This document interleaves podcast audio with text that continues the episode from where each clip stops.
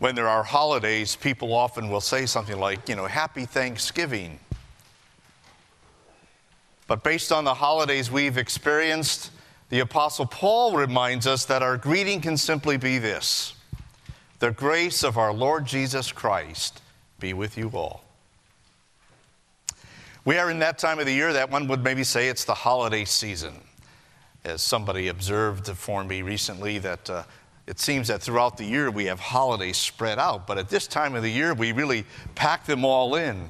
I suppose somebody could say we already started this past week with, you know, Halloween, and now Thanksgiving is coming up in a few weeks, so we're all focused on that.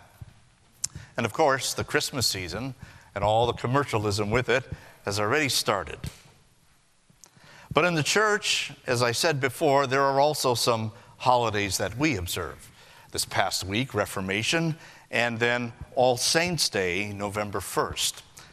Did you know that the word Halloween actually came from All Saints' Day? That was called Hallows Day, All Hallows Day. And so the evening before then was called Hallows Eve, from which it became Halloween. But it's a time when the church would thank God for all of the saints, all of the believers in Him. Now, we have some other important dates coming up too in these next few weeks. Uh, you see there Advent as, uh, as we get ready for Christmas. But before that, we have some special Sundays that we refer to at the end of the church year. We talk about All Saints' Day, but we also talk about the end times. We remind ourselves of Christ's promise that he will return and there will be a judgment day, but also we are assured of Christ's rule over everything. Well, what I've decided that we would do then this month as we observe those other particular days is to group them all together under the theme of thankfulness. I am thankful. I am thankful for. And today we're going to start with I'm thankful for God's people. As you heard earlier in our epistle reading today, this was a standard way for Paul to begin his letters in the Bible. If you look at each one of them, you'll see that in them he expresses thanks to God for his fellow believers. We're going to use another one of his letters this morning, Colossians, and we're going to see how it is that you and I can also be thankful for God's people. Paul starts out this way Paul, an apostle of Christ Jesus, by the will of God, and Timothy, our brother to God's holy people of Colossae, the faithful brothers and sisters in Christ. Grace and peace to you from God our Father. We always thank God, the Father of our Lord Jesus Christ, when we pray for you. Just from those words, we already see how his thankfulness starts out, as he is recognizing who the people of God are. Now, he isn't calling them off by name. He isn't thinking of one particular congregation or, or, or, group of people. Rather, he lists some other characteristics of them. He called them holy or set apart for God. Holy. Is that how you think of yourself? Is that how you think of the other people around you? Holy? Just as it's, you know, easy for us to find fault with other people, and we're in a world that's always filled with criticism of other people, so we can look at ourselves and also be critical. We see our failings, we see our faults, especially when we look into God's Word and compare our lives with what He said our lives should be. And we wonder then, how could Paul call anybody holy? Because when we think of holy, we think of sinless, that you have no faults. How is it that we could be holy? Well, that's how God sees us. And that's why Paul addressed these people as holy, because God sees us in Christ. We see our record of wrongs. We could come up with a list very easily. But let me tell you what God's list shows. There's a psalm verse that goes like this If you, Lord, kept a record of sins, Lord, who could stand? But with you, there is forgiveness. Yeah, we could come up with a big list. We would have a book filled with all of our faults. And we would think God certainly must have a book like that too. But it's been erased. That record of wrongs has been removed. Why? Because of the blood of Jesus Christ. It cleanses us from all of our sins. In my office, uh, this picture is hanging on the wall. And recently somebody asked me, uh, Pastor, who, who's that person in the picture? And I said to him, It's me. And it's you. It's every sinner. When I first saw that painting in a store, I couldn't quite get it. Why would somebody dressed in jeans and a t shirt be, be there with Jesus? It, it just seemed out of place. But then I realized one day that was me. Holding the hammer, holding the nail, I'm the one who crucified Christ. But look at what God is doing. Look at what Jesus is doing. He's holding me up, He's hugging me. And at the bottom of that painting, is printed that verse from the Psalms Lord, if you kept a record of sins, who could stand? But with you, there is forgiveness. And that's why Paul could say, to God's holy people. But holy means more than just being without sin, it also means having a perfect righteousness, a perfect obedience to all of the laws of God. Now, how do we get that when we're constantly breaking all of those laws? The Apostle Paul reminds us of that too when he writes, For all of you who were baptized into Christ have clothed yourselves with Christ.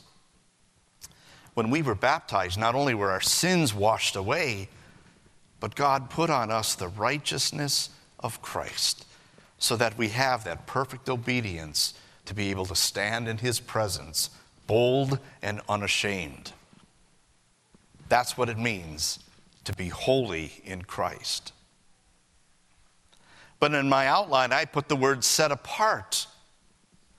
The word that's used there in the Greek, while we can translate it as holy, really means to be separated, to be set apart. We have been set apart by God and for God because He's made us holy. Now, you know what it's like to have something set apart for you. For example, if you went in and made some kind of a big purchase, you know, that, that particular thing, let's say it's a car, while it's not in your possession quite yet, is yours. They have it set apart for you. You're still signing the papers, you're still writing the check, you're still working out the payment plan. Then finally, they give you the keys, and you can go sit in the car and off you go. So you know what it means to have something set apart. It's been paid for and signed for, and it's your possession. That's what Paul is saying about us. We've been set apart by God and for God. We've been set apart by Him because Christ paid the price for us to redeem us from sin and death and the devil. We have been signed for by the blood of Christ. His name is written on our foreheads. The Holy Spirit has been given to seal us, to protect us in faith. In other words, we are God's people forever, and it will not change. That's how Paul sees the people of God. But he also referred to them as God's faithful people. Now, the word faithful simply means that these are people who believe in God. And that word believe means they put their trust in Him. Not only do we know that it's Christ who has redeemed us, we trust that. We don't trust in ourselves and our character or our works. We only trust in the works of Christ for our salvation. And so, when we are called a faithful people, it means we are always believing and always trusting. We are always worshiping and we are always serving because we know we are God's redeemed people. Now, let, let me give you a little quiz this morning. What percentage of the world's population do you think are God's people, are, that is, are Christians? What percentage? It's 31%. Just a little less than a third of the world's population believes in Jesus as their God and their Savior. And so there's a lot of people who don't believe that, who are not the holy people of God by their faith in Christ. Now, let's bring it home a little bit. What percentage of people in America do you think are Christian? That number is 72% or 73%. Now, I've heard numbers being a little bit higher, but over the years that has begun to shrink. I've even heard of numbers lower than that. But here's my point in looking at that it's easy to look and see all the people who aren't, but look at the people who are. And that's what Paul is saying. Look at the people who are the holy people of God, the faithful people in Christ who believe and are blessed with eternal life. Be thankful, recognize them, and be thankful for them. And when you come to church, how do you see the people around you? Do you see them by family groups? Do you see them by age?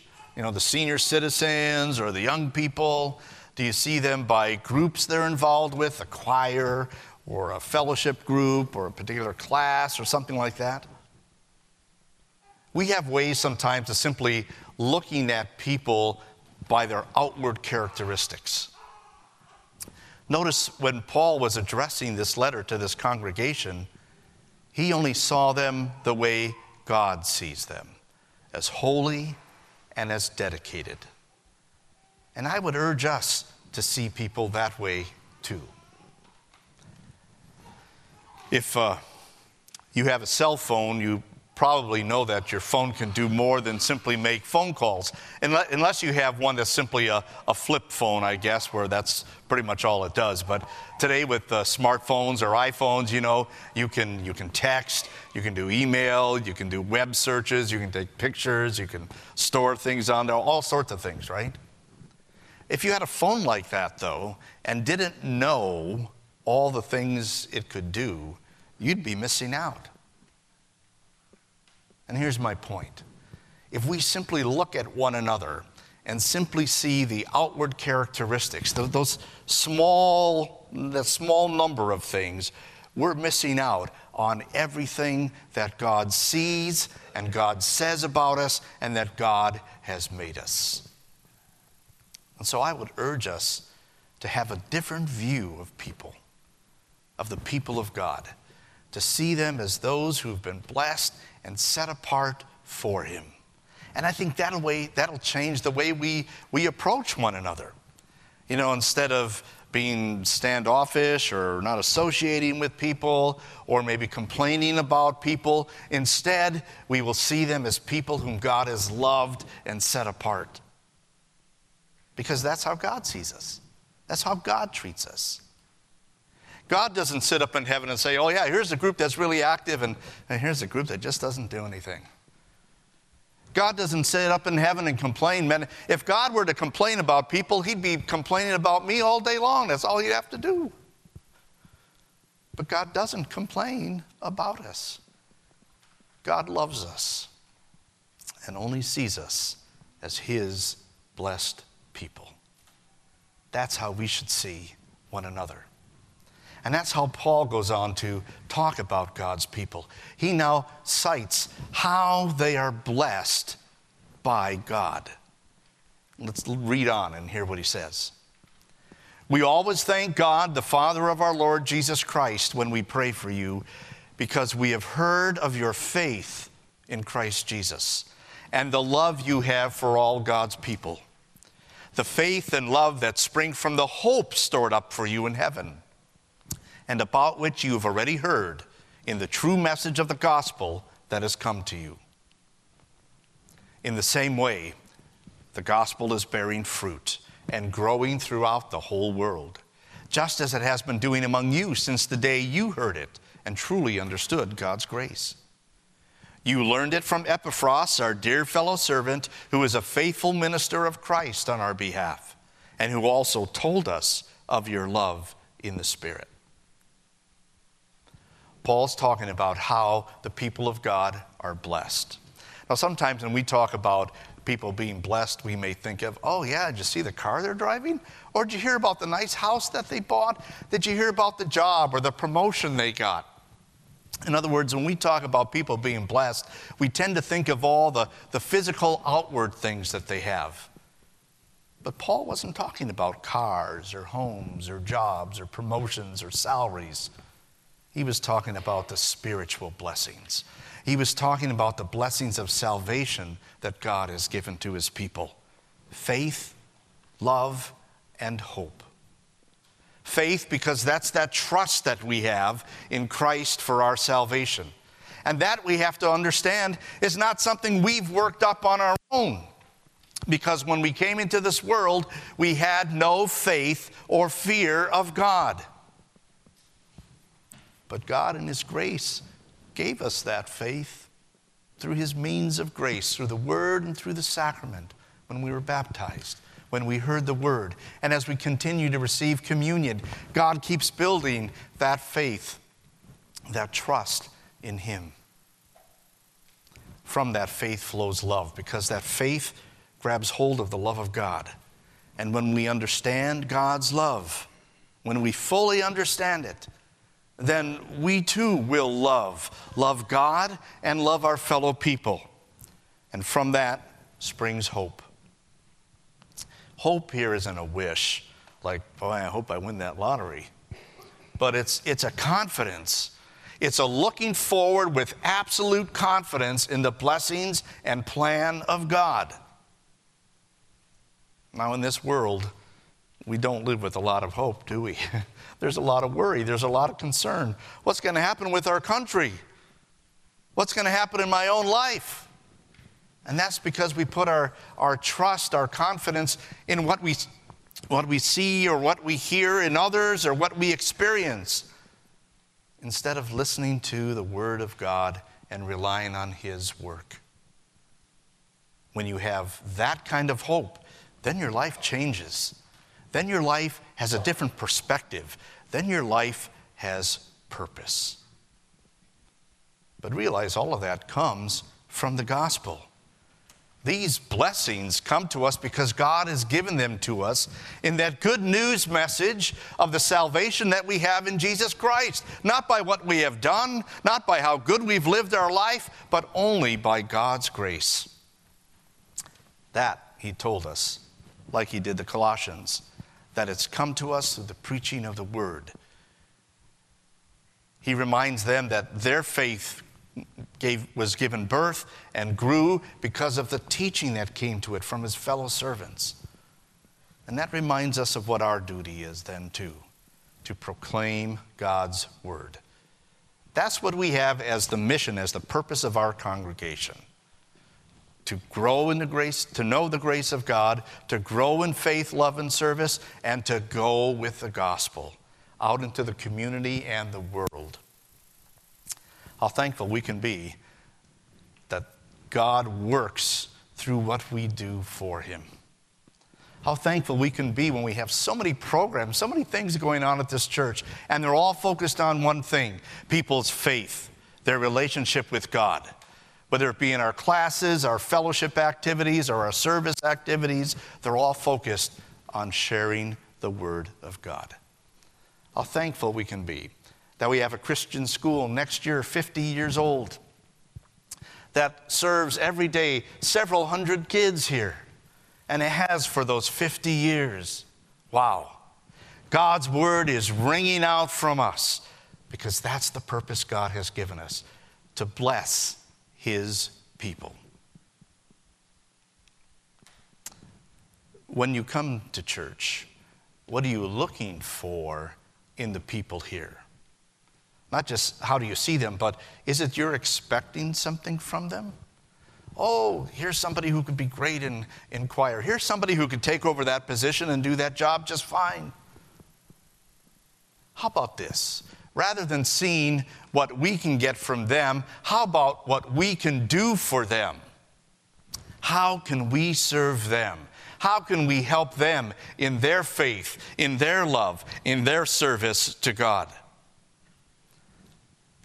You know, we got to be careful that we aren't just simply looking at people and, and, and measuring them by outward fruits, by what we can see,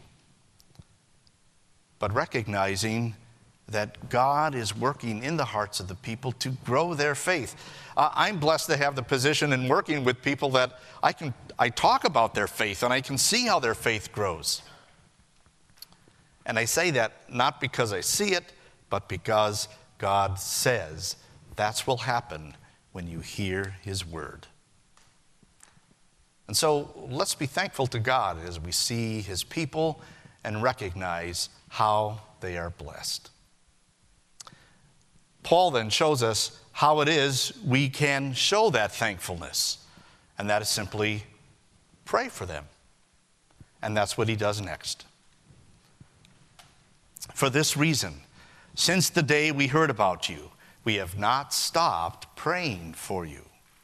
We continually ask God to fill you with the knowledge of His will through all the wisdom and understanding that the Spirit gives, so that you may live a life worthy of the Lord and please Him in every way, bearing fruit in every good work, growing in the knowledge of God, being strengthened with all power according to His glorious might, that you may have great endurance and patience, and giving joyful thanks to the Father, who has qualified you to share in the inheritance of his holy people in the kingdom of light. For he has rescued us from the dominion of darkness and brought us into the kingdom of the Son he loves, in whom we have redemption, the forgiveness of sins. Paul's list for praying was about those same spiritual blessings for which he just gave thanks.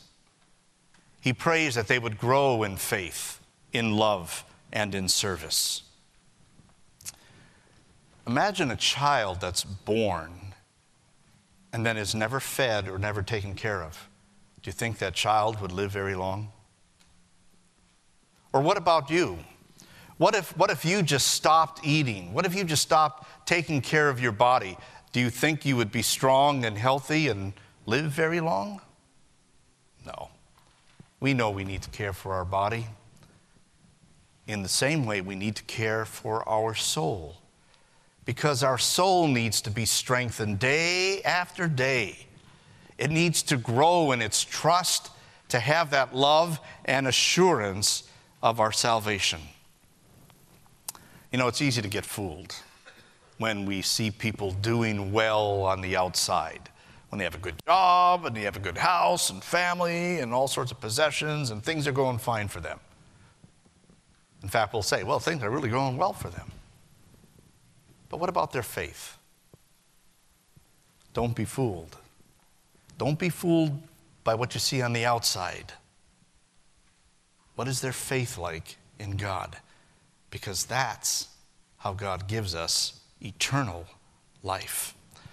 And so be thankful by praying for others that they grow in this faith and this love and this hope.